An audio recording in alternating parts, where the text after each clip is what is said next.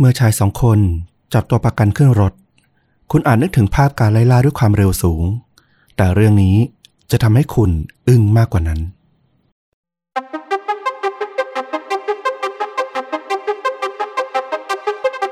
สวัสดีครับ สวัสดีครับ เรื่องจริงยิ่งกว่าหนังพอดแคสต์จากช่องชวนดูดะ อยู่กับต้อมครับ แล้วก็ฟลุกครับกับเรื่องจริงสุดเข้มข้นจนถูกนำไปสร้างเป็นภาพยนตร์ครับผม วันนี้นี่คุณฟลุก เอาเรื่องราวสไตล์ไหนมาถ่ายทอดให้คุณผู้ฟังรับฟังครับอ่าต้องถามว่าต้อมชอบดูหนังแนวแอคชั่นแนวแบบอะไรอย่างเงี้ย มันก็จะมีฉากหนึ่งที่แบบเวลาพูดถึงหนังพวกเนี้ยมักถูกหยิบยกขึ้นมาพูดถึง นั่นก็คือฉากการขับรถไล่ล่ากันนะเนาะเออ ซึ่งเรื่องราวในวันนี้เนี่ยก็จะมีจุดเด่นอยู่ที่เรื่องราวของการตามไล่ล่านี่แหละอือหือน่าสนใจเลย ถ้าพูดถึงฉากขับรถไล่ล่านี่ ผมเชื่อว่าผู้ชายร้อยละ80 ที่เติบโตมากับหนังแอคชั่นยุค 90 แบบพวกเราเนี่ยนะยังไงก็ต้องชอบอืมคือมันอยู่ใน DNA ไปแล้วอะ ดูมาตั้งแต่เด็ก ลุ้นมาตั้งแต่เด็ก เรื่องล่าสุดที่ผมดูนี่คือ Ambulance อ่าเพิ่งเข้าโรงไปเลย เมื่ออาทิตย์สองอาทิตย์ที่ผ่านมานี้ โอ้โหสนุกมากนะครับ น่าสนใจน่าสนใจ ถ้างั้นลุยเลยดีกว่าคุณฟลุกโอเคครับ งั้นขอเปิดด้วยคำถามก่อนละกัน ต้อมคิดว่าการขับรถไล่ล่าที่ตำรวจไล่ล่าคนร้ายเนี่ยนะ ที่มีมีการบันทึกไว้ คิดว่าแบบไกลที่สุดยาวที่สุดเนี่ย สักประมาณกี่กิโลเมตรดีอื้อหือผมเดาแบบเร็วๆ เอาสัก10กิโลเมตรอะอืม โอ้ก็น่าจะยาวเกินแล้วนะ จริง ๆ อะ ก็ถือว่าค่อนข้างยาวมากนะสิกิโลเมตรเนี่ย ถ้าเป็นหนังนี่ก็โอ้โห นานกันหลายนาทีเลย แต่สถิติที่เขาบอกว่ามีการบันทึกกันเนาะแต่ว่าอาจจะมีมากกว่านี้นะ แต่เราหาไม่เจอเราหาเจอข้อมูลนี้เขาบอกว่ามีการขับรถไล่ล่ากันเนี่ย ไกลถึง1,000กิโลเมตรนะ เฮ้ย เกิดขึ้นในเดือนเมษายนปี 2002 มันเริ่มจากการป้นธนาคารแห่งหนึ่งในประเทศเยอรมนีนะ ที่เมืองเลสตาดแล้วก็ไปสิ้นสุดข้ามประเทศนะ ผ่านโปแลนด์แล้วก็ไปจบที่ประเทศยูเครนเลย กินเวลา2วันผ่าน3ประเทศ เดี๋ยวนะ ไอการไล่ล่าเนี้ยมันไม่มีหยุดพักเลยเหรอ จริงๆอะเขาก็มีการหยุดพักอยู่แต่ว่าก็คือตำรวจอะก็คือติดตามไล่ล่าแบบกระชันชิดตามตลอดอะแต่มันก็จะมีช่วงที่แบบหลุดหายอะไรเงี้ยพวกคนร้ายเขาก็จะแวะพักเข้าห้องน้ำมั่งซื้อของอะไรกันบ้างอะไรเงี้ยมีอยู่บ้าง ใช่ เพราะอย่างน้อยมันก็ต้องเติมน้ำมันน่ะขับรถ 1,000 กิโลเมตรถังเดียวไม่ได้อยู่แล้วอะเออ ใช่ ถูกต้อง ซึ่งต้องบอกว่าเหตุการณ์เนี้ยมันเกิดขึ้นถึง 2 วันผ่านทั้ง 3 ประเทศ มันจะไม่มีการแบบตำรวจสกัดกั้นหรืออะไรที่มัน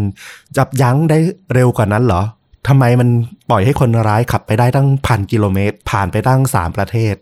มันดูไม่น่าเชื่อเนาะอืม ก็ต้องบอกว่าตัวประกันในเหตุการณ์นี้เนี่ยได้รับการช่วยเหลือ ครบทุกคนนะแล้วก็ทุกคนปลอดภัยดี เหตุผลที่มันทำให้สถานการณ์มันเกิดขึ้นแบบเนี้ย ทั้ง ไล่ล่ากันยาวทั้งหลายวัน แล้วก็ไม่มีการสกัดจับกลุ่มก่อนหน้านี้เนะมันมีเหตุผลอยู่ เพราะมันเคยมีเหตุการณ์เนี้ยเกิดขึ้นมาก่อน ต้องย้อนกลับไปปี 1988 เลย เป็นต้นเหตุของเหตุการณ์นี้ อืมคือมันเกี่ยวข้องกันต่อเนื่องกัน มันส่งผลถึงการทำให้ปฏิบัติการของเจ้าหน้าที่ตำรวจในปี 2002 เนี่ย ไม่สามารถยับยั้งการหยุดลดคนร้ายเอาไว้ได้ อืมน่าสนใจแล้ว เรื่องราวที่จะเล่าในวันนี้ก็เป็นเหตุการณ์ที่เกิดขึ้นในปี 1988เนี่ยแหละ ที่เมืองชื่อว่ากราดเบกประเทศเยอรมนี เมืองนี้ก็เป็นเมืองเล็กๆกันนะ น่าจะไม่เคยได้ยินชื่อกัน เพราะเอาจริงๆเนี่ยมันก็เป็นเมืองที่สร้างขึ้นมาใหม่อะนะ มีอายุไม่เกินร้อยปีเท่านั้นเอง จัดตั้งขึ้นในช่วงสงครามโลกครั้งที่หนึ่ง ถ้าเทียบกับในเมืองต่างๆ ในยุโรปเนี่ยก็ถือว่าใหม่มากแล้วนะ แล้วก็เมืองเนี้ยอยู่ทางฝั่งตะวันตกของเยอรมัน ถ้าเทียบให้เห็นภาพใกล้ๆเนี่ยต้องบอกว่าเมืองเนี้ยอยู่ใกล้ๆกับเมืองดอร์ทมุนด์นะ ซึ่งแฟนบอลยุโรปก็น่าจะคุ้นเคยเป็นอย่างดีอืมในช่วงปี 1988 เนี่ย มันมีชายสองคนเขาได้กลับมาพบกันอีกครั้งหนึ่งนะ ชายคนแรกเนี่ยมีชื่อว่าดีเทอร์ดิกอฟสกี้อายุ 32 ปี เขาก็จะเป็นชายที่แบบผมสั้นกระเซอะกระเซิงนะ ขอบตานี่ค่อนข้างดำคล้ำสายตาจะลุกหลิกหน่อย ชอบถลึงตามอง ก็ชัดเจนว่าเขาเป็นคนที่แบบเล่นยานะท่าทีของเขาเนี่ยก็จะดูแบบไม่ค่อยแน่นอนเท่าไหร่ แต่สำหรับคนทั่วไปเนี่ยที่ไม่ได้คิดว่าเขาจะไปทำอะไรนะก็จะมองว่าเออเขาก็เป็นคนที่แบบดูแบบ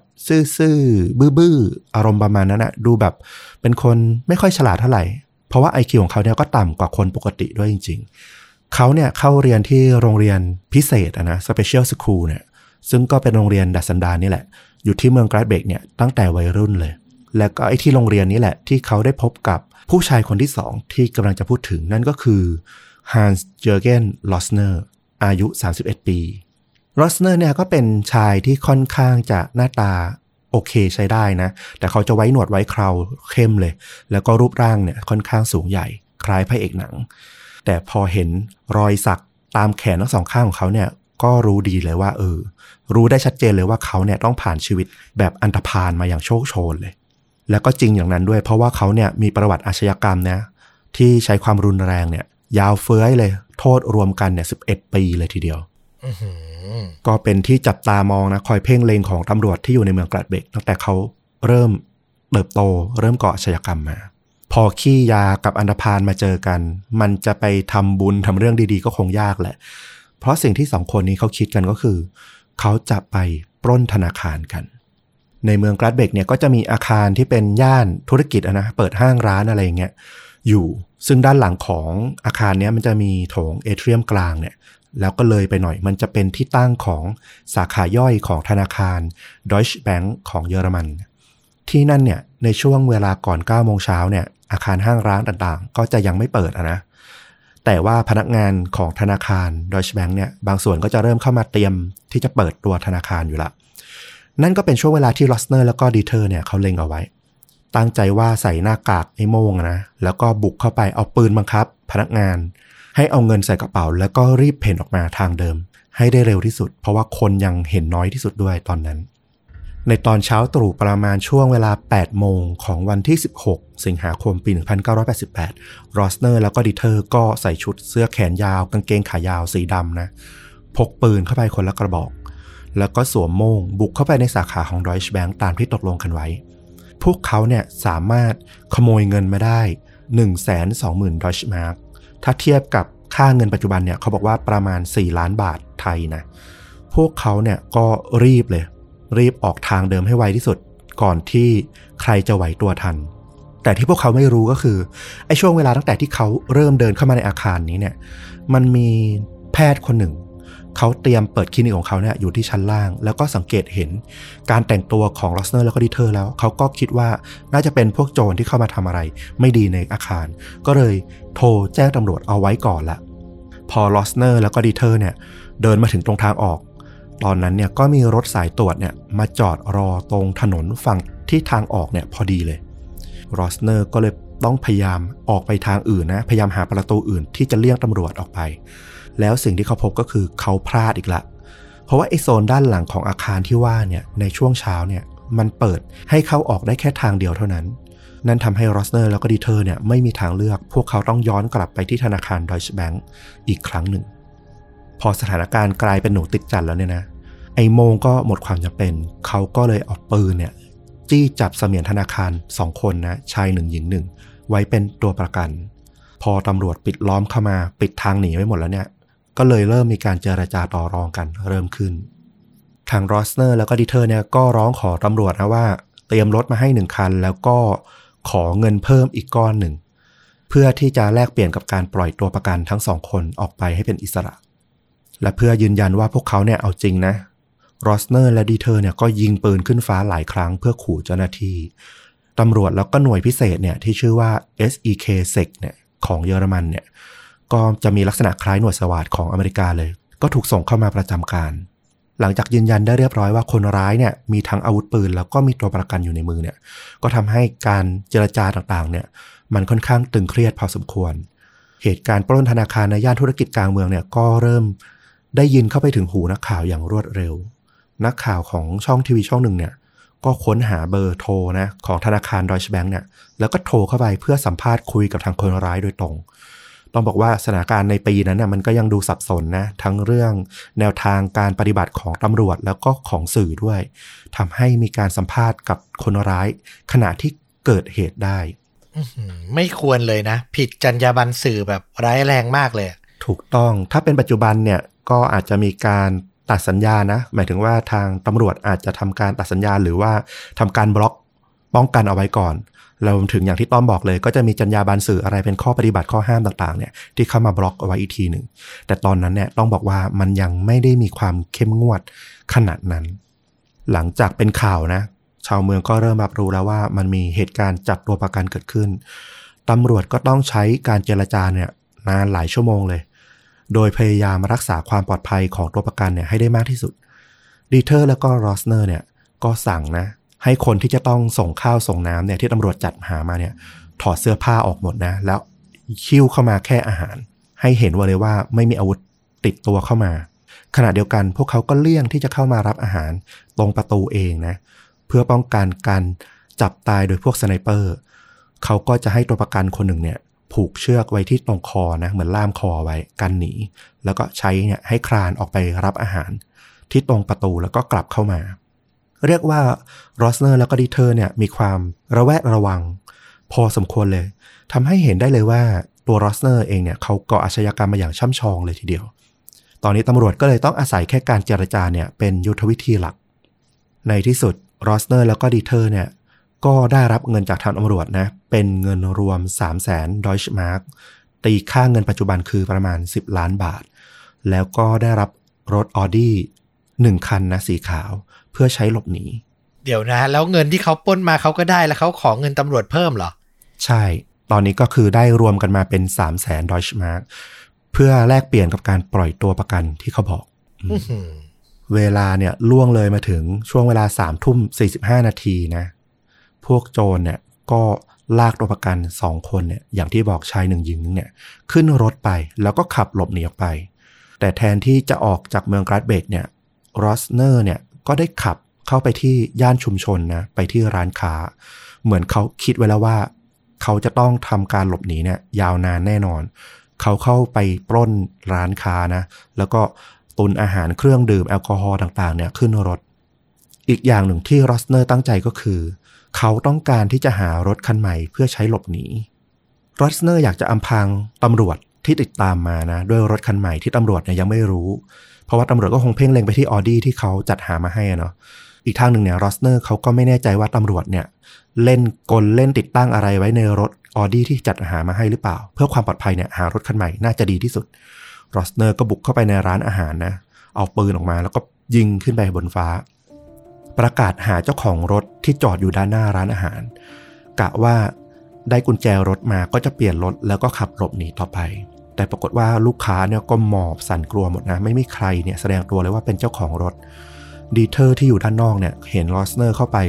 สักพักละได้ยินเสียงปืนแล้วก็แบบรู้สึกแบบไม่ออกมาสักทีความอดทนของเขาเนี่ยจะต่ำกว่า เขาก็สติแตกเลย เขาก็ยิงปืนขึ้นมา ในร้านนะจนกระจกร้านเนี่ยทั้งบานแตกกระจาย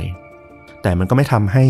ใครเนี่ยยอมรับขึ้นมาว่าเออเป็นเจ้าของรถ สุดท้ายรอสเนอร์เนี่ยดูละ มันเสียเวลาเกินไปละ ก็เลยต้องยอม เอาอาหารแล้วก็พวกเครื่องดื่มเนี่ยกลับขึ้นรถออดี้แล้วก็ขับออกไป พวกเขาเนี่ยขับรถกันมาถึงปั๊มน้ำมันนะรอสเนอร์เนี่ยก็เห็นแล้วว่ามันมีรถของตำรวจเนี่ยจอดทิ้งเอาไว้พอดี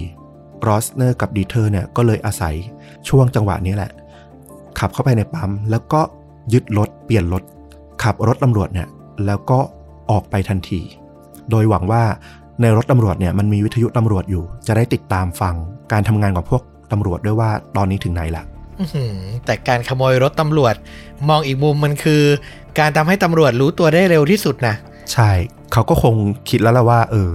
ถ้ามันยังไงก็คงโดนติดตาม งั้นขอให้รู้ความเคลื่อนไหวของตำรวจ ด้วยเลยแล้วกัน แต่สิ่งที่ดีเทอร์แล้วก็รอสเนอร์เนี่ยเขาไม่รู้ก็คือ ไอ้รถตำรวจที่เขาไปเจอน่ะจริงๆอะตำรวจตั้งใจไปจอดทิ้งล่อเขาไว้เอง เพราะว่ารถคันนี้ก็ติดตั้งเครื่องติดตามไว้แล้วเช่นกันอื้อหือแผนซ้อนแผนถูกต้องเรียกว่าไม่มีใครยอมใครกันเลยทีเดียวรอสเนอร์ก็ขับรถนะ โดยที่ดีเทอร์เนี่ยนั่งอยู่ที่เบาะหลังคุมตัวประกันทั้งสองคนเอาไว้ พวกเขาขับออกจากเมืองกราดเบกเนี่ยมุ่งขึ้นไปทางเหนือ มุ่งตรงไปยังเมืองใหญ่ที่ชื่อว่ามุนสเตอร์ โดยใช้ทางหลวงข้ามเมืองชื่อดังของเยอรมันนะที่เรียกว่า Autobahn ซึ่งไอ้ทางหลวงออโตบานเนี่ยมันก็จะเป็นทางหลวงข้ามเมืองที่ไม่จำกัดความเร็วนะ พวกเขาก็สามารถทำเวลาหลบหนีได้เร็วขึ้น ถึงแม้ว่าจะบอกว่า มันไม่จำกัดความเร็วของรถนะ แต่ว่าการออกแบบก่อสร้างของออโตบานเนี่ยจริง ๆ มันก็รับความปลอดภัยไว้ที่ประมาณ 150 ถึง 160 กิโลเมตรต่อชั่วโมง เท่านั้นนะ แต่นั่นมันก็มากเพียงพอละที่ทั้งสองคนเนี่ยเขาจะขับหลบหนีตำรวจไปได้ สาเหตุที่รอสเนอร์เนี่ยตั้งใจมาที่มุนสเตอร์เนี่ยเพราะว่าเขาเนี่ยนัดแนะกับแฟนสาวไว้ แฟนสาวของเขาชื่อว่ามาเรียนรูเบชซึ่งรูบิชเนี่ยก็เป็นคนที่วางแผนกับรอสเนอร์ไว้ว่า เธอเนี่ยมีญาติอยู่ที่เมืองเบรเมน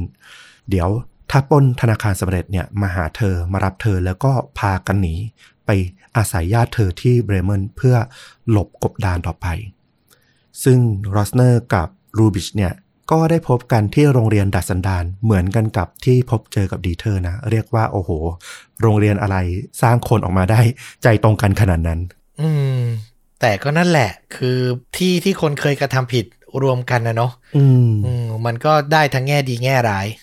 พวกเขาก็ขับรถนะ ออกจากมุนสเตอร์ขึ้นไปที่เมืองเบรเมนวิ่งขึ้นทางเหนือไปอีกประมาณ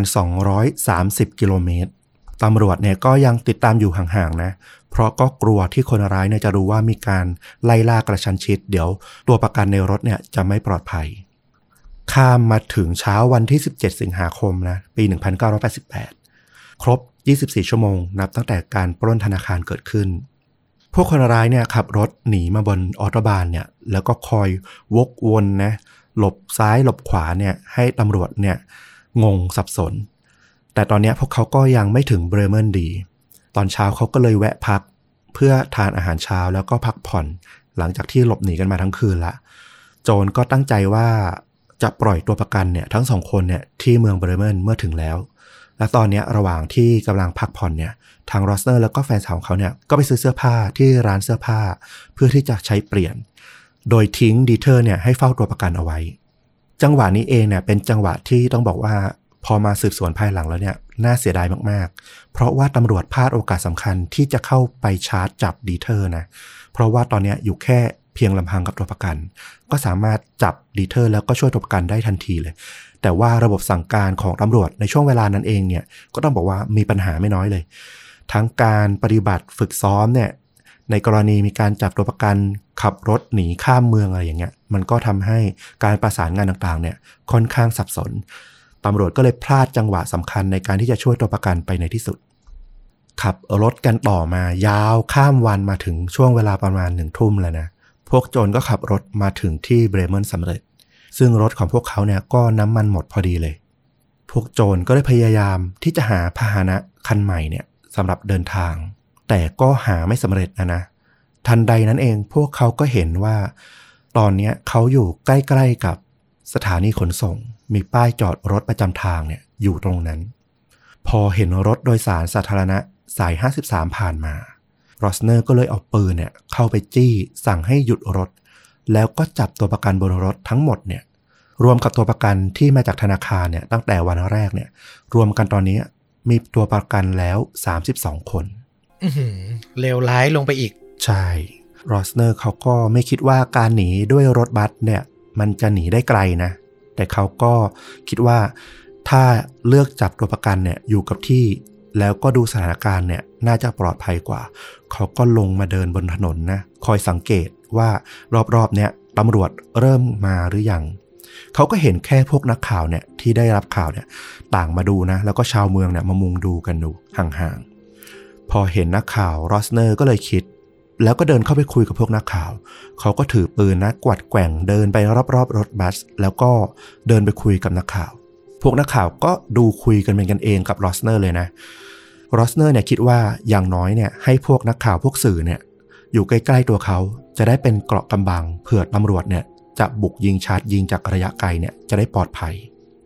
รอสเนอร์ก็คุยแบบเหมือนกับเพื่อนคุยกันเลย มีแบบขอต่อไฟจุดบุหรี่อะไรกันคุยกันยืนข้างทางเหมือนเพื่อนธรรมดาเลย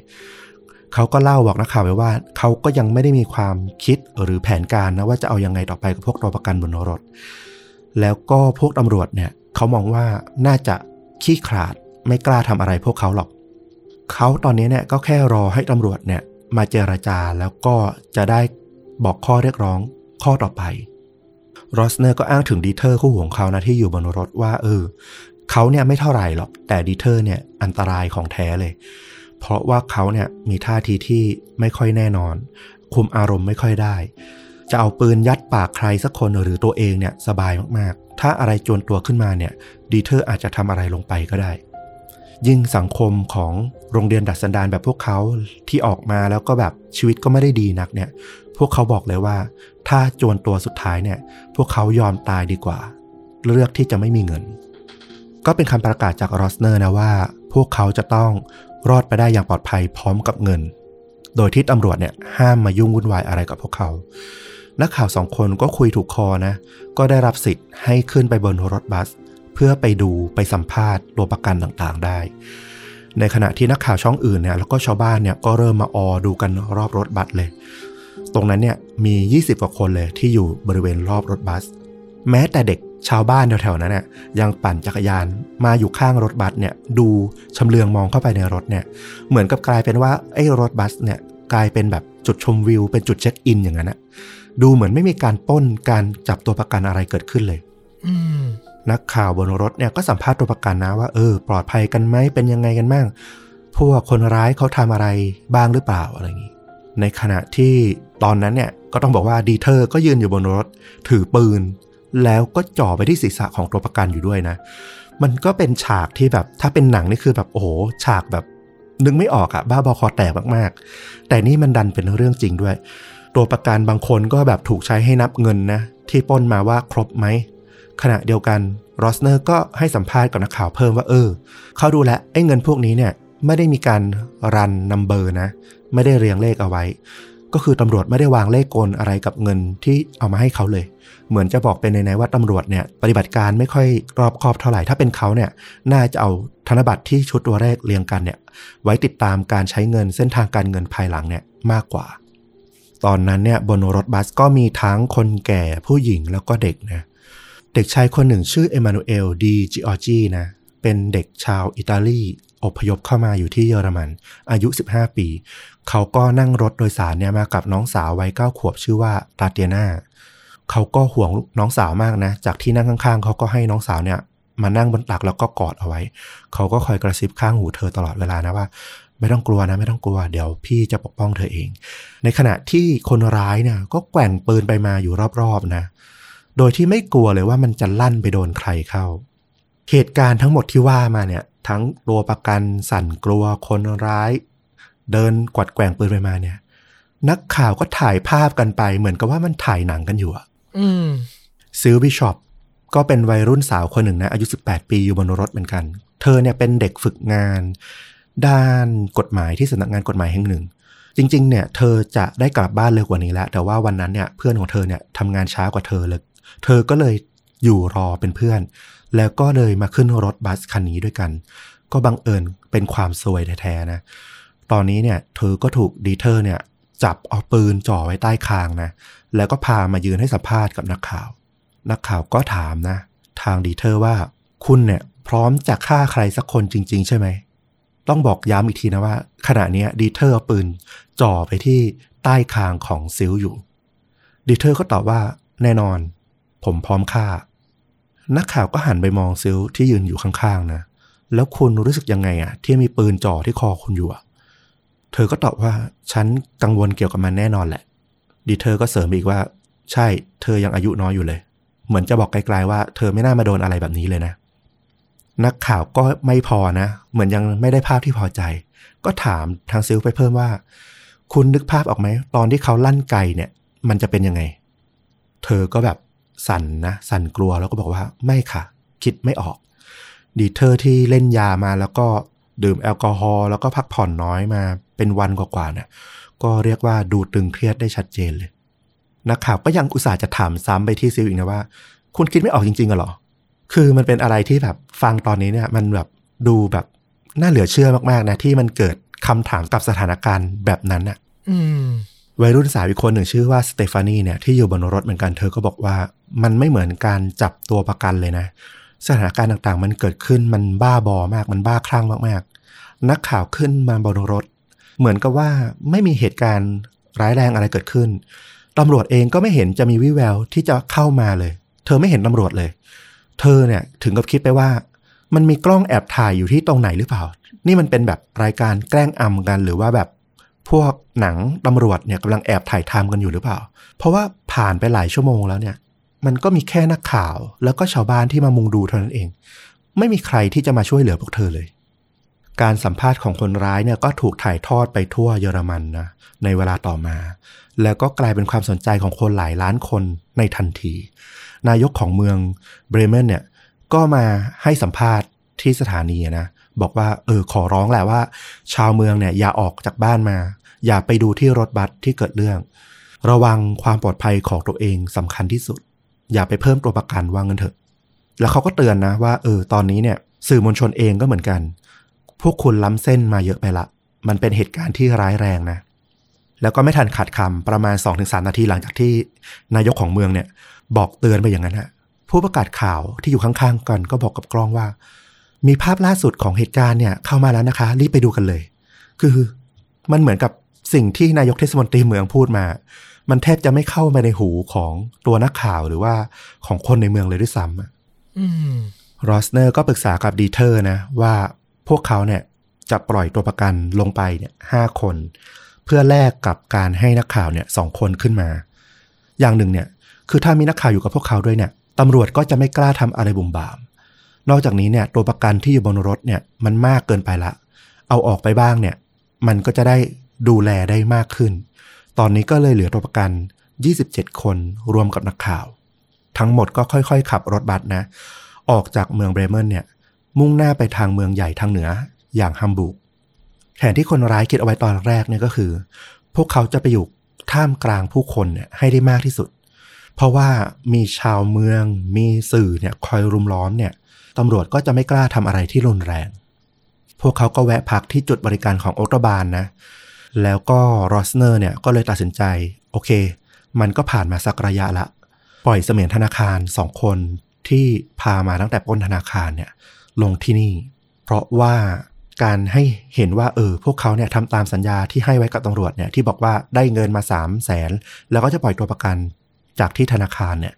พวกเขาทำจริงแล้วนะ ให้พวกเขาเนี่ยดูอันตรายน้อยลง แต่ที่นี่เองเนี่ยมันก็เป็นจังหวะที่พวกเขาแวะพักเนี่ย ลูบิชแฟนสาวของโรสเนอร์เนี่ยเขาก็ไปเข้าห้องน้ำแต่ตอนนั้นเนี่ยมันก็มีตำรวจนอกเครื่องแบบสองนายเนี่ยนะเขาก็ติดตามอยู่ เขาก็เห็นเป็นโอกาสที่ว่าลูบิชเนี่ยอยู่เพียงลำพังละก็เลยตัดสินใจพลักการโดยไม่รอคำสั่งนะ แอบเข้าไปจับกลุ่มลูบิชคาห้องน้ำเลย เขาก็มีความคิดตั้งใจดีแหละว่า เออ ถ้ามีลูบิชอยู่ในมือเนี่ยตำรวจจะได้มีแต้มต่อในการต่อรองกับทางรอสเนอร์แล้วก็ดีเทอร์มากขึ้น แต่สิ่งที่พวกเขาไม่ได้คิดเอาไว้ก็คือ ตอนนั้นเนี่ยระบบสั่งการแล้วก็สื่อสารทางวิทยุของตำรวจเนี่ยมันสับสนมากๆ กว่าที่จะคุยกันรู้เรื่องเนี่ยก็ใช้เวลาสักพักใหญ่เลย ก็หาคนที่ออกคำสั่งไม่ได้นะว่าจะให้เอายังไงต่อ ระหว่างที่ตำรวจเนี่ยก็เอาตัวลูบิชเนี่ยใส่กุญแจมือแล้วก็พาขึ้นรถออกไปเนี่ยฝั่งโรสเนอร์แล้วก็ดีเทอร์เนี่ยก็เริ่มรู้สึกตัวแล้วว่าตำรวจเนี่ยอาจจะเล่นอะไรตุกติกหรือเปล่า เพราะว่าลูบิชหายเป็นนานเกินไปละ พวกเขาก็เรียกนะตะโกนบอกให้ตำรวจเนี่ย รีบปล่อยตัวลูบิชคืนมาทันทีภายใน 5 นาที ถ้าไม่อย่างนั้นพวกเขาจะยิงตัวประกันที่อยู่บนรถ ภายในหัวของโรสเนอร์ตอนนั้นก็คือลูบิชเนี่ยน่าจะยังถูกจับอยู่ในอาคารในห้องน้ำนั่นแหละ แต่ความเป็นจริงเนี่ย ที่เขาไม่รู้ก็คือลูบิชเนี่ยถูกพาขึ้นรถเนี่ยขับออกไปละ และแทนที่ตำรวจตรงนั้นเนี่ยจะเจรจาต่อรองนะว่าเออ5นาทีมันไม่ทันหรอกเพราะว่าตอนนี้เนี่ยลูบิชเนี่ยไม่ได้อยู่ตรงนี้ แต่ว่าการสื่อสารหน้างานมันสับสนมากก็ทำให้แบบคุยกันไม่รู้เรื่อง ในที่สุดฝ่ายปฏิบัติการของตำรวจนะก็สามารถติดต่อกันได้ แล้วก็แจ้งกับตำรวจที่พาลูบิชไปเนี่ยว่า ให้พาลูบิชเนี่ยกลับมาคืน พวกรอสเนอร์ทันที แต่ไอ้ด้วยความล่าช้าอย่างที่บอกเนี่ยกว่าที่รถคันนี้มันจะกลับมาถึงที่จุดพักรถเนี่ยมันก็ใช้เวลาพอสมควร และพอมาถึงเนี่ยความซวยประจวบเหมาะเข้ามาอีก ตรงที่ว่ากุญแจมือเนี่ย พอรีบไขเข้าเนี่ยไอ้ลูกกุญแจเนี่ยมันดันหักคาอยู่ข้างใน แกะออกมาไม่ได้อีกอืมต้องเสียเวลาเนี่ยกว่าที่จะเอากุญแจมือออกจากมือของลูบิชได้เนี่ย ก็อีกสักพักหนึ่ง ตอนนั้นเนี่ยนักข่าวก็ออกันอยู่ใกล้กับรถเลยนะ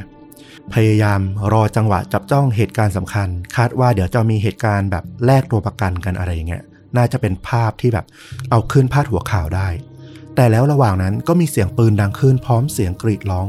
มาจากบนรถ มันเกิน5นาทีไปละดีเทอร์ที่กระวนกระวายอะตึงเครียดขั้นสุด เขาก็ยิงเข้าใบหน้าของจิออจีเด็กชายชาวอิตาลีวัย15เนี่ยที่บอกว่ามากับน้องสาวเนี่ย ทันทีอื้อหือนักข่าวสองคนที่อยู่บนรถเนี่ย ก็ถูกใช้ให้ช่วยพยุงร่างของจิออจีเนี่ย ลงมานะ ตอนนั้นเนี่ยเขาหายใจโรยรินลงมาเลย แล้วก็ลากมาส่งให้พวกตำรวจ นักข่าวที่อยู่ใกล้ๆกันก็ไม่มีใครคิดจะช่วยนะ ทุกคนต่างระดมยิงแฟลชถ่ายภาพร่างของจิออจีที่ถูกลากไปตามพื้นเนี่ยแล้วก็มีเลือดเนี่ยไหลอาบเต็มใบหน้าอย่างน่าเวทนาเนี่ยกันแบบไม่สนใจเลย และที่ความซวยเพิ่มอีก การประสานงานของพวกตำรวจเนี่ยด้วยความที่กลัวอันตรายจะเกิดขึ้น ก็เลยกันรถพยาบาลเนี่ยไว้รอบนอก ไม่อยากให้มีคนมาเพิ่มในที่เกิดเหตุเยอะเกินไปทำให้กว่ารถพยาบาลจะเข้ามารับตัวจิออจีได้เนี่ย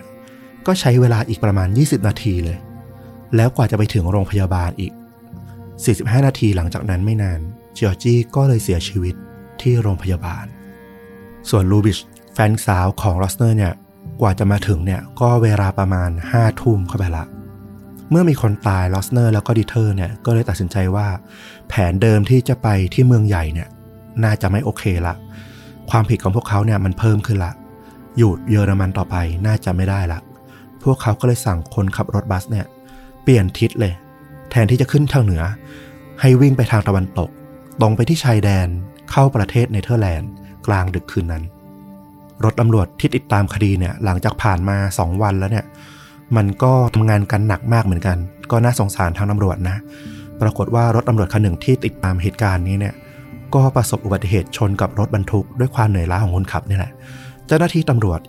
อินโกฮาเกนอายุ 31 ปีก็เลยเสียชีวิต ก็เรียกได้ว่า อาจจะนับได้ว่าเป็นเหยื่อรายที่ 2 จากคดีนี้นะคือมันบานปลายแบบหนักหน่วงมากจริงถูกต้อง เวลาล่วงมาถึงตีสองครึ่งของวันที่ 18 สิงหาคมนะวันที่ 3 เข้ามาละ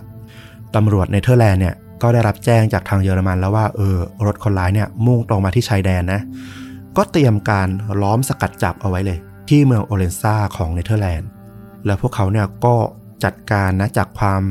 ที่เรียนรู้บทเรียนมาจากทางเยอรมันแล้วว่าแบบเกิดอะไรขึ้นมาบ้างเนี่ย พวกเขาก็ประกาศปิดพื้นที่เลย ไม่ให้ชาวเมือง ชาวบ้านเนี่ยเข้ามาใกล้จุดที่รถบัสจอด ถึงเวลาประมาณตีห้าสิบห้านาที หลังจากที่พูดคุยกันมานานกว่า3ชั่วโมงนะ ทางตำรวจเนเธอร์แลนด์เนี่ยก็ยืนกรานนะ บอกกับทางรอสเนอร์ว่าพวกเขาจะไม่ฟังคำเรียกร้องข้อเรียกร้องใด ๆ ทั้งสิ้น ตราบใดก็ตามที่ยังมีตัวประกันที่เป็นเด็กแล้วก็ผู้หญิงอยู่บนรถรอสเนอร์ก็ทำอะไรไม่ได้นะ ก็เลยต้องตัดสินใจ ปล่อยตัวประกันที่เป็นผู้หญิง2คนแล้วก็เด็กอีก3คนเนี่ย ลงมาจากรถ แต่กลับเป็นว่าสถานการณ์เนี่ย แทนที่จะดีขึ้นเนี่ย กลับแย่ลงนะ เพราะคนร้ายเนี่ยรอสเนอร์พอตื่นเต้นพอเครียดจัดๆทำอะไรไม่ได้อะปรากฏว่าไอ้นิสัยที่เขาชอบถือปืนกวัดแกว่งไปมาเนี่ย มันทำให้เขาเผลอ ปืนลั่นใส่มือของคนขับรถบัส จนบาดเจ็บไม่สามารถขับไปต่อได้ๆอื้อหือตำรวจที่ดักสกัดอยู่ในแนวป่านะ ที่อยู่ใกล้ๆเนี่ย ได้ยินเสียงปืนก็นึกว่าคนร้ายเนี่ย ยิงตอบโต้ ก็ยิงระดมใส่เข้าที่ตัวรถเลย ดีเทอร์ที่ประสาทแตกอยู่แล้วก็ยิงโต้กลับจนกระจกหน้าต่างรถบัสเนี่ยทั้งแถบเนี่ย พังแตกออกมา ในที่สุดหลังจากที่เหตุการณ์มันสงบลงได้แล้วเนี่ย คนร้ายก็เลยเจรจาขอรถเพื่อหลบหนี ในช่วงเวลาประมาณ6โมงครึ่งตอนเช้าตำรวจเยอรมันเนี่ยก็ประสานแล้วก็เตรียมรถ BMW นะ 735i มาให้ แล้วไอการยิงกันเมื่อกี้ที่บอกกระจกแตกหมดอะมีใครได้รับบาดเจ็บเพิ่มหรือเปล่า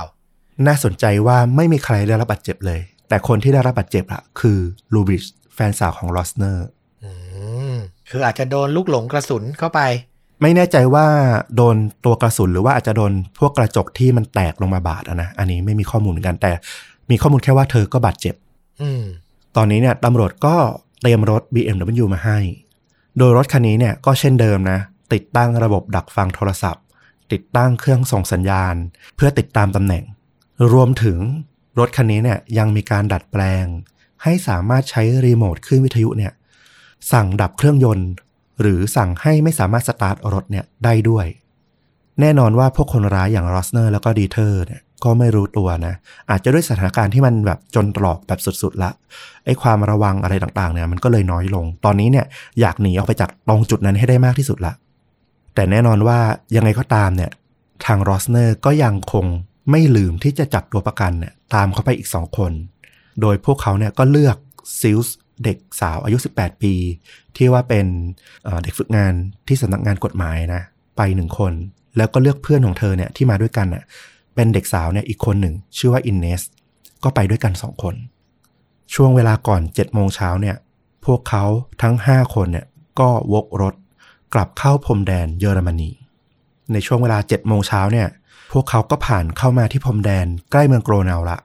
โดยพวกเขาเนี่ยก็สังเกตนะว่า ไม่มีการสกัดจับอะไรใด ๆ ทั้งสิ้น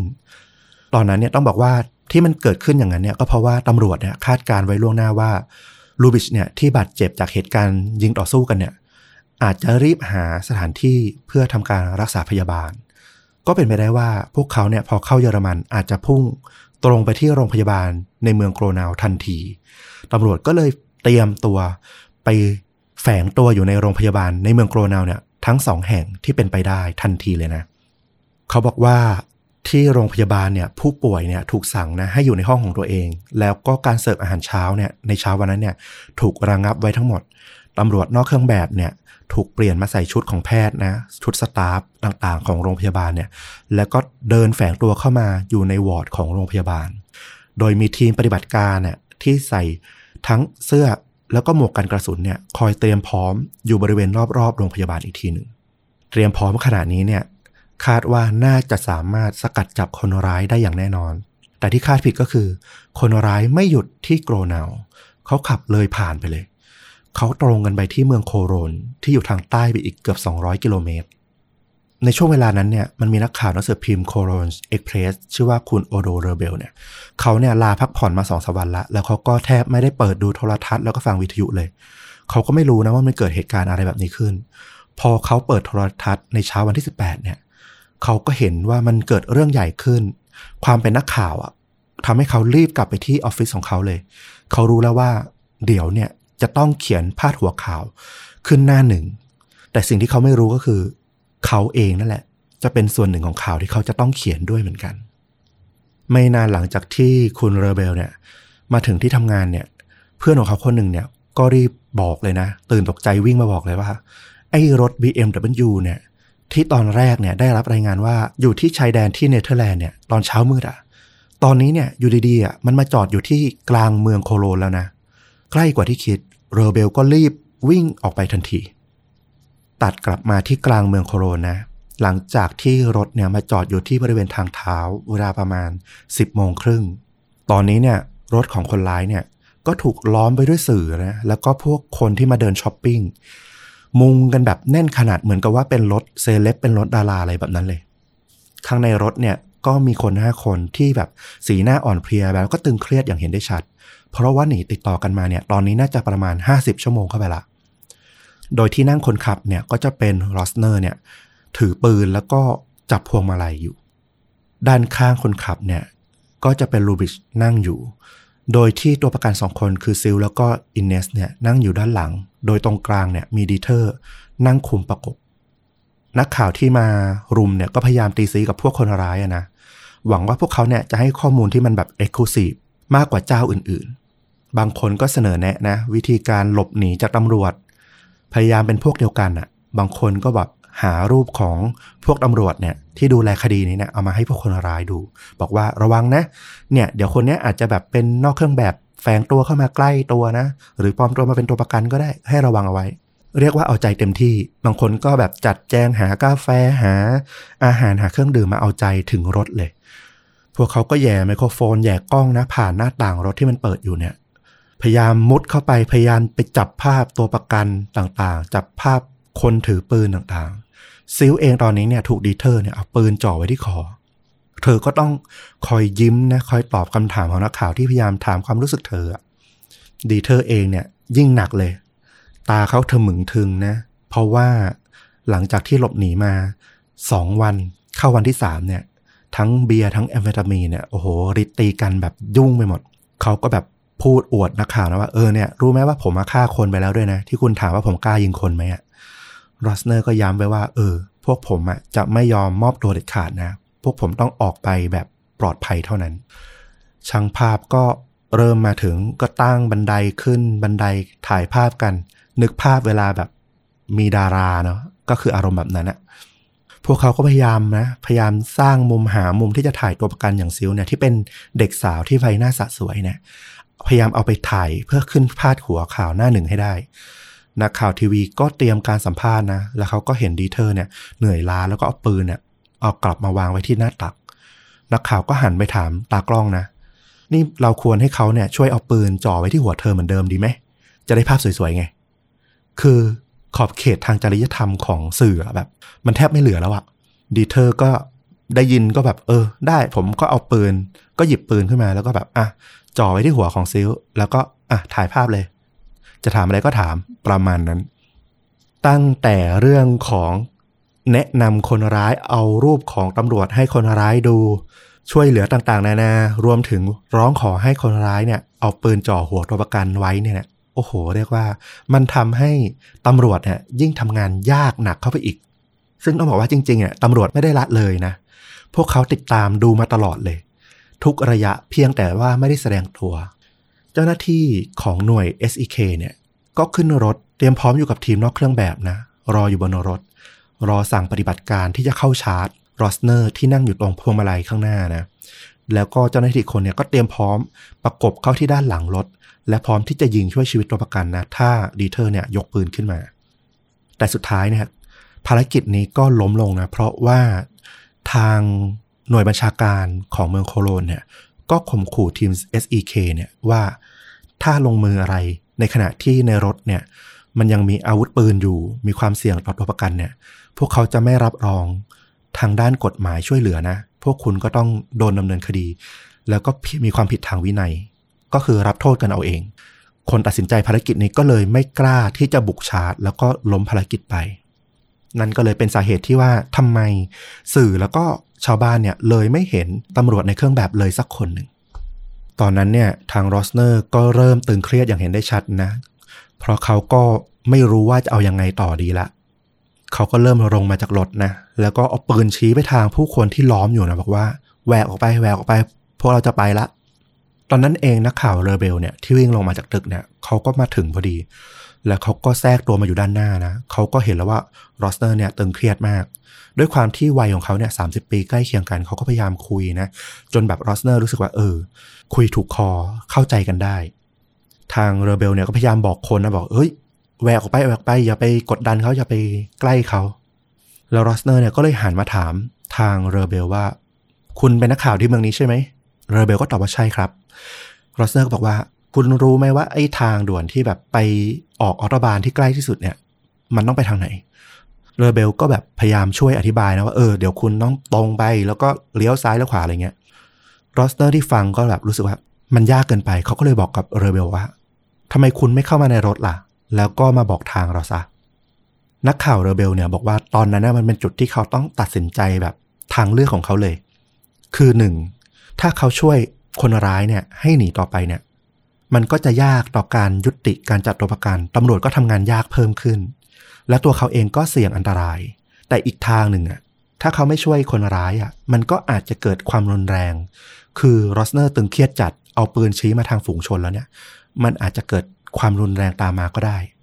แต่สุดท้ายที่เขาตัดสินใจขึ้นรถก็คือ เขาเป็นนักข่าว เขาอยากได้ข่าวเรื่องเนี้ยจากมุมมองใกล้ชิดที่สุด exclusive ที่สุด เขาก็ขึ้นรถไป แล้วรถเนี่ยก็ค่อยๆ ผ่านแหวกผ่านฝูงชนออกจากเมืองโคโรนออกไป เวลาประมาณ 11 นาฬิกานะ 11 โมงเช้าละนักข่าวเรเบลเนี่ยก็ถูกพามาถึงจุดพักรถของออโตบาน แล้วเขาก็ถูกให้ลงที่นี่ เขาก็ได้แต่มองรถ BMW เนี่ยขับออกไป ตอนนั้นเองอะเป็นจังหวะที่เขาเริ่มรู้สึกแล้วว่า เขาเพิ่งผ่านนาทีความเป็นความตายมา เพราะตลอดเวลา 40 นาทีที่อยู่บนรถอะเขาอะพูดอะไรไม่ได้เลย แค่อ้าปากจะพูดอะดีเทอร์ก็ชี้ปืนมาที่เขา แล้วก็บอกว่าหุบปากไปซะ ไม่อยากได้ยินอะไร เขาบอกว่าเขาเหมือนรอดตายมาได้ ในที่สุดหลังจากที่รถออกจากจุดพักรถเนี่ยที่เรเบลเนี่ยได้ลงเนี่ยห่างออกไปประมาณ 2-3 กิโลเมตรเนี่ยเหตุการณ์ก็มาถึงจุดสิ้นสุด ตอนนั้นเนี่ยเป็นเวลาบ่ายโมง40นาที เหตุการณ์เนี่ยทั้งหมดเนี่ยตั้งแต่เริ่มป้นธนาคารเนี่ยล่วงเลยมาถึง54ชั่วโมงละสิ่งที่ทำให้เกิดการตัดสินใจที่จะยุติเหตุการณ์เนี้ยมันมาจากทางรัฐมนตรีที่ดูแลพวกตำรวจ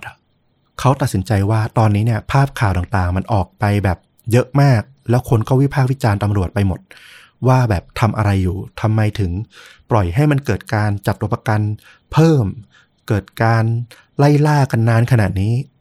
รัฐมนตรีก็เลยตัดสินใจว่าทำยังไงก็ได้ ให้ยุติเหตุการณ์นี้ให้ได้ โดยไม่ต้องสนใจความปลอดภัยของตัวประกันอีกต่อไปละอื้อหือคือถ้ามองแง่เนี้ยก็คือต้องบอกว่า เอาหน้าตาขององค์กรตำรวจนำหน้า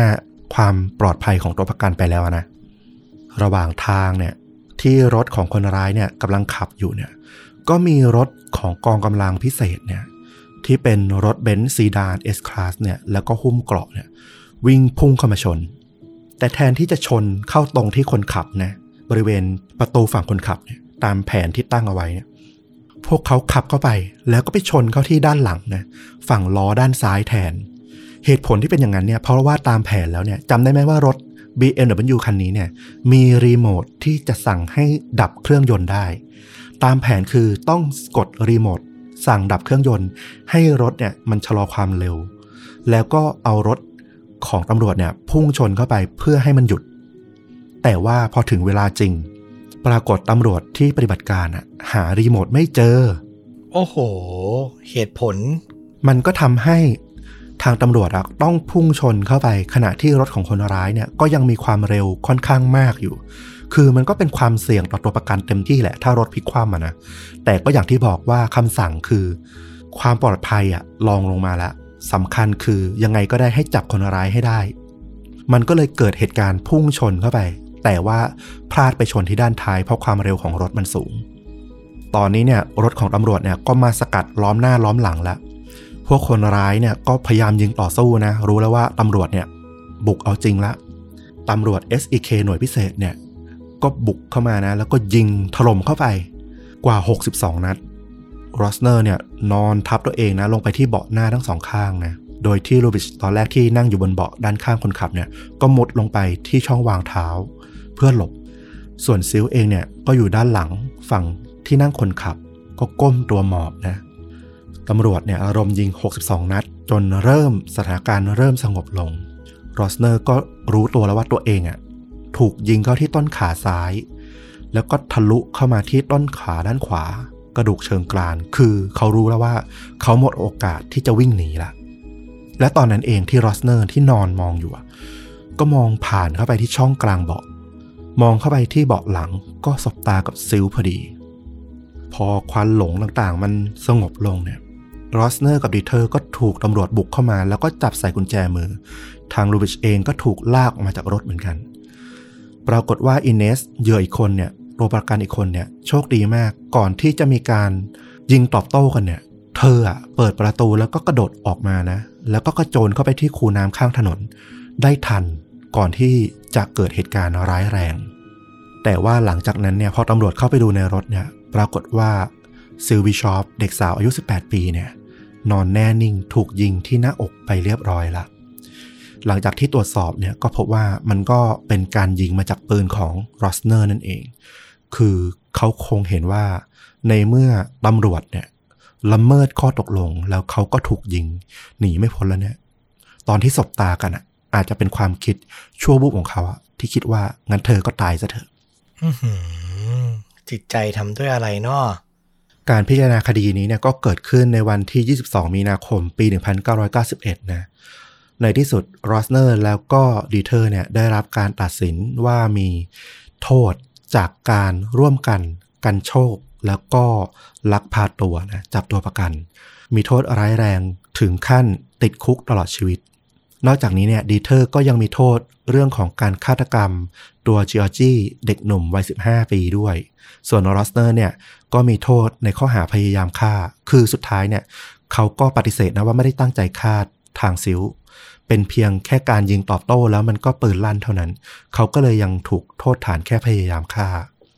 ทั้งคู่ก็ได้รับโทษตลอดชีวิต ส่วนลูบิชเนี่ยได้รับโทษจำคุก 9 ปี แต่เอาจริงๆเนี่ยก็ติดไปแค่ 6 ปีเท่านั้นก็ได้รับการปล่อยตัวมา ในปี 2002 เนี่ย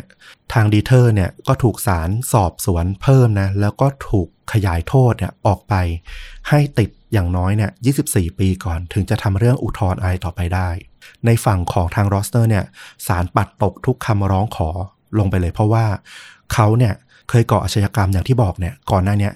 มีโทษรวมกันมาก่อน 11 ปีละ แล้วก็มาก่ออาชญากรรมนี้เพิ่มมาอีก คือเขาเนี่ยน่าจะเป็นตัวอันตรายที่ไม่สามารถปล่อยออกไปจากคุกได้อีกละ เรียกว่าไม่มีสิทธิ์ร้องขอในการอุทธรณ์ลดโทษใดๆทั้งสิ้น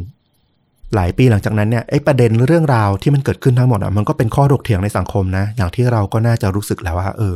ทั้งเรื่องการทำงานของตำรวจที่มันแบบทำไมคุณถึงสับสนขาดการซักซ้อม หรือว่าเตรียมการขนาดนั้น แล้วก็ตัดสินใจได้แย่มากๆ ในเรื่องของความปลอดภัยของตัวประกัน รวมถึงพวกสื่อมวลชนเองก็ถูกวิจารณ์อย่างหนักว่าแบบโอ้โห การกระทำของพวกคุณอะทั้งสัมภาษณ์คนร้ายไปแนะนำถามคำถามที่มันสุ่มเสี่ยงต่อความปลอดภัยของตัวประกันต่างๆ เนี่ย พวกคุณไม่มีแบบข้อจำกัดในการควบคุมตัวเองกันเลยเหรอ ทางเรเบลเนี่ยเขาก็ไปออกพวกงานสัมมนาต่างๆเนี่ยนะเขาก็รู้สึกผิดมากๆ เขารู้สึกว่า เหตุการณ์ที่มันเกิดขึ้นตอนนั้นนะเขาก็มีส่วนร่วมในการทำให้มันขยายความรุนแรงออกไปอะถึงแม้ว่าส่วนหนึ่งอะเขาก็ไม่ได้ทำอะไรมากนอกจากแค่ว่าขึ้นรถไปแล้วก็ช่วยบอกทางคนร้ายอะนะ แต่ว่าก็มีคนบอกเขาว่า เออ จริง ๆอะคุณก็ได้ช่วยนะ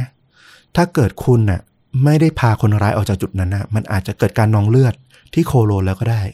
เพราะว่ารอสเนอร์เองก็เริ่มกวาดปืนไปทางฝูงชนแล้วเหมือนกัน ก็มีคนที่เข้าใจทางเรเบล แล้วก็บางส่วนก็บอกว่า ยังไงในแง่ไหนก็ตามคุณเป็นสื่อมวลชน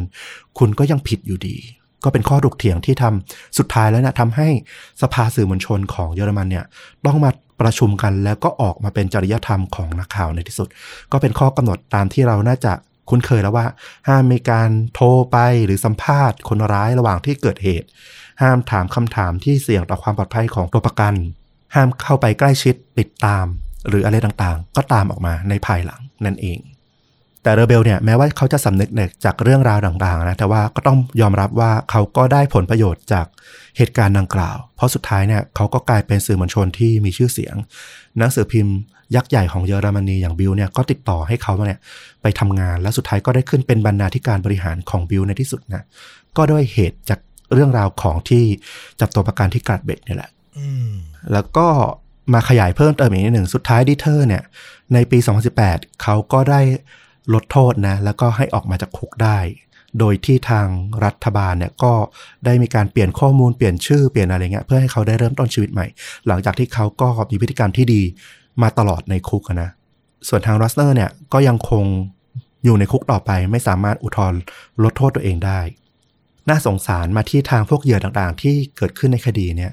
อินเนสที่เห็นเพื่อนตัวเองอะถูกยิงนะ แล้วตัวเองเนี่ยก็เฉียดตายมาจากบนรถเหมือนกันเนี่ย กลายเป็นผู้ป่วยที่มีภาวะซึมเศร้าเนี่ยติดต่อกันมาอีกหลังจากนั้นเนี่ยอีกหลายปีเลย ส่วนทางครอบครัวจอร์จี้นะเด็กหนุ่ม ก็ทนไม่ไหวทำใจไม่ได้กับการตายของลูกก็สุดท้ายก็ย้ายครอบครัวกลับไปที่อิตาลี แล้วก็คุณแม่ของซิลนะ ก็บอกกับทางสื่อว่า เออ ภาพที่พวกคุณถ่ายมาที่ลูกของเธอนั่งอยู่ในรถ แล้วก็ดีเทอร์เนี่ยเอาปืนจ่อไปที่หัว เธอไม่สามารถดูภาพนี้ได้เลยอะ อีกเป็นสิบสิบปีเลย จนกระทั่งเมื่อไม่นานนี้เอง เธอเพิ่งทำใจได้ เพิ่งสามารถดูรูปนั้นได้ แล้วก็บอกลูกเธอว่า เออ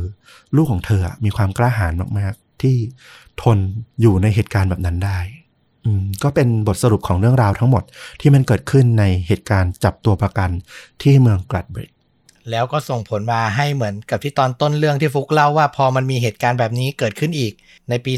2002 ก็เลยต้องไล่ล่ากันยาวขนาดนั้น เพราะตำรวจนี่ก็คือต้องระแวดระวังสุดๆ ว่าอย่างนั้นเถอะ ถูกต้องก็เป็นที่มา คือในเรื่องราวทั้งหมดเนี้ยมันมีอะไรให้วิเคราะห์มากมายเลย ไอเรื่องพฤติกรรมของสื่อ มันก็ต้องไปว่ากันจรรยาบงจรรยาบรรณก็ต้องถามหากันต้องตรวจสอบกันนะครับ แต่ว่าเราอยากจะ วิเคราะห์แล้วก็ชวนฉุกคิดในมุมเล็ก ๆ นิดนึง ที่เราคิดได้ระหว่างที่ฟังเรื่องราวนี้คือ ถ้ามาเปรียบเทียบในยุคนี้อะไอสื่อมวลชนที่ตามล่าข่าวในยุคนั้นน่ะ จริง ๆ ทุกวันเนี้ย พวกเราอะ เป็นอย่างนั้นได้หมดเลยนะอืมคือเรามีมือถือในมือ เราไลฟ์ได้ เรามีเพื่อนเรามีคนที่ติดตาม แล้วบางคนก็รู้สึกว่าตัวเองเป็นสื่อรายย่อยๆ ไปแล้ว อย่างชนดูดักจะพูดว่าเป็นสื่อมวลชนก็ได้อะก็ถ่ายทอดเรื่องราว แล้วก็ถ่ายทอดวิเคราะห์ความคิดเห็นในรูปแบบหนึ่งอืมเพราะฉะนั้นก็อยู่ที่พวกเราทุกคน ผมใช้คำว่าพวกเราทุกคน เพราะผมรู้สึกว่ามันกว้างเกินกว่าจะมาคุยกันแค่ว่าสื่อช่องนั้นช่องนี้และ พวกเราทุกคนจะทำหน้าที่จะนำเสนอสิ่งที่เห็นแบบถูกต้องและไม่เกินขอบเขต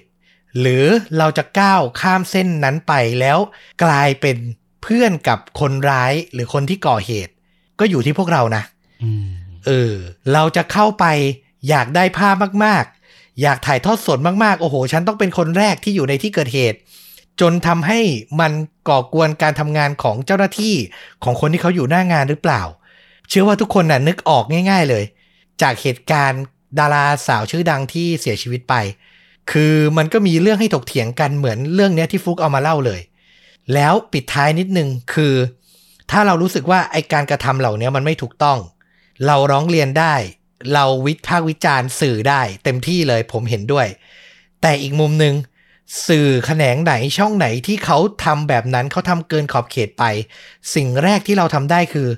อย่าไปให้ค่าเขานะครับอืมอย่าไปเป็นหนึ่งวิว ไปเป็นหนึ่งคนที่เพิ่มยอด และทำให้เขารู้สึกว่านี่ไง สิ่งที่ฉันทำมันถูกต้อง อันเนี้ยอยากฝากไว้ ผมไม่ได้บอกว่าเราเป็นคนเล็กตัวเล็กๆ เราทำได้แค่นี้นะ แต่อันเนี้ยคือสิ่งแรกที่เราทำได้ แล้วอยากให้ทำผมพูดตรงๆเลยผมอะไม่ให้ค่ากับสื่อพวกนี้เลย ผมรู้สึกว่าเฮ้ยมันเกินไปอะมันจะต้องไปล้วงลึกอะไรขนาดนั้น แม่ผู้เสียชีวิตกำลังเสียใจอยู่ อันนี้ไม่ได้หมายถึงเคสดาราสาวนะ มีอีกเคสหนึ่งอืมแล้วนักข่าวเดินเข้าไปแล้วถามว่ารู้สึกยังไงบ้าง ลูกเขาเสียชีวิต ญาติเขาเสียชีวิตถามว่ารู้สึกยังไงบ้าง เนี่ย เราอย่าไปให้ค่าครับ เรามีสื่อดีๆ เรามีคนมากมายที่เขาไม่ก้าวข้ามผ่านเส้นพวกนี้ไป เขามีคุณภาพอะเราให้ค่ากับพวกเขา แม้มันจะไม่ได้หวือหวา แม้มันจะไม่ได้ตื่นเต้น ไม่ได้รู้เป็นคนแรก แต่มันคือการมอบข้อมูลที่มีคุณค่า แล้วก็มีประโยชน์กับสู่มวลชนมากที่สุด นั่นแหละ เออ ก็ต้องลองคิดกันดูว่า คุณจะอยู่ที่จุดไหนอตอมพูดได้ครอบคลุมทุกอย่างที่เราอยากพูดละ จริงๆเรารู้สึกว่ามันมีข้อคิดมีอะไรหลายๆอย่างในเรื่องอะที่ผู้ฟังน่าจะได้คำตอบให้ตัวเองอะระหว่างที่ฟังไปพอสมควรอยู่แล้ว แล้วต้อมสรุปมาสุดท้ายเนี่ยขมวดจบได้สวยงามมาก โอเค แล้วสำหรับภาพยนตร์ล่ะ ก็มีทางเป็นทีวีมินิซีรีส์นะของทางเอ่อเยอรมัน ชื่อเรื่องว่า 54 hours นะ The Gradbeck Hostage Crisis ออกมาฉายปี 2018 ตอนที่ออกฉายเนี่ยก็เป็นช่วงปีที่ทางดีเทอร์เนี่ยได้รับการปล่อยตัวมาพอดีก็มีข้อถกเถียงกันต่างๆนานาเยอะมากเหมือนกัน บางคนก็บอกว่าฉันไม่ดูหรอกไอ้เรื่องเนี้ยเพราะว่ามันเหมือนกับแบบไปให้ค่าไปเทิดทูนไอ้คนร้ายอย่างรอสเนอร์อย่างดีเทอร์อะไรอย่างเงี้ยอีกฝั่งหนึ่งรอสเนอร์เองก็บอกว่า ไม่อยากให้ถ่ายทำไอ้หนังเรื่องนี้ขึ้นมาเหมือนกันนะ เพราะกลายเป็นว่าคนจะยังจำเรื่องราวของเขาได้แล้วเขาก็จะขออุทธรณ์ลดโทษลำบากอะไรเงี้ยแต่เนื้อเรื่องเนี่ยมันก็ถ่ายทอดออกมาอย่างตรงไปตรงมานะตามสถานการณ์ ผ่านมุมมองของทาง คนร้ายตัวละคร ตัวประกัน แล้วก็ทางนักข่าวอย่างเรเบลด้วย อืม อืม แต่อาจจะหาชมยากนิดนึงใช่ไหมก็น่าจะหาชมยากนิดหนึ่ง มันเป็นทีวีมินิซีรีส์ด้วย 2 ตอนจบความยาวประมาณ 2 ชั่วโมงกว่าๆที่ลอง search หาไม่เจอเหมือนกันนะเออ อืมใครอยู่ในเยอรมันอะ ผมว่าน่าจะได้เจอง่ายกว่า น่าจะมีแฟนคุณผู้ฟังเราอยู่นะ ที่เยอรมันนะครับผมผมเห็นมันขึ้นใน Prime Video นะ แต่ไม่แน่ใจว่าโซนไทยมีหรือเปล่า เพราะผมก็พอดีไม่ได้สมัครสมาชิกด้วย อ่านะครับ ผมก็เดี๋ยวจะพยายามแปะข้อมูลไว้ให้ได้มากที่สุด เท่าที่จะหาได้แล้วกัน เอาล่ะ แล้วนี่ก็คือเรื่องจริงยิ่งกว่าหนังใน episode นี้โหเข้มข้นและเป็นคดีปล้นที่ ผมเชื่อเหลือเกินว่ามันได้แง่คิดหลายมุมมองเหลือเกิน อยู่ที่ใครจะมองในมุมไหน ก็มาพูดคุยแลกเปลี่ยนกันได้นะครับ กับช่องชุดุดาของเรา ฝากติดตามต้อมกับฟลุกต่อในทุกช่องทาง Facebook YouTube b l o g d i t Spotify Apple Podcast และ Twitter กลับมาพบกันได้ใหม่ในตอนต่อๆไป วันนี้ลาไปก่อนสวัสดีครับ สวัสดีครับ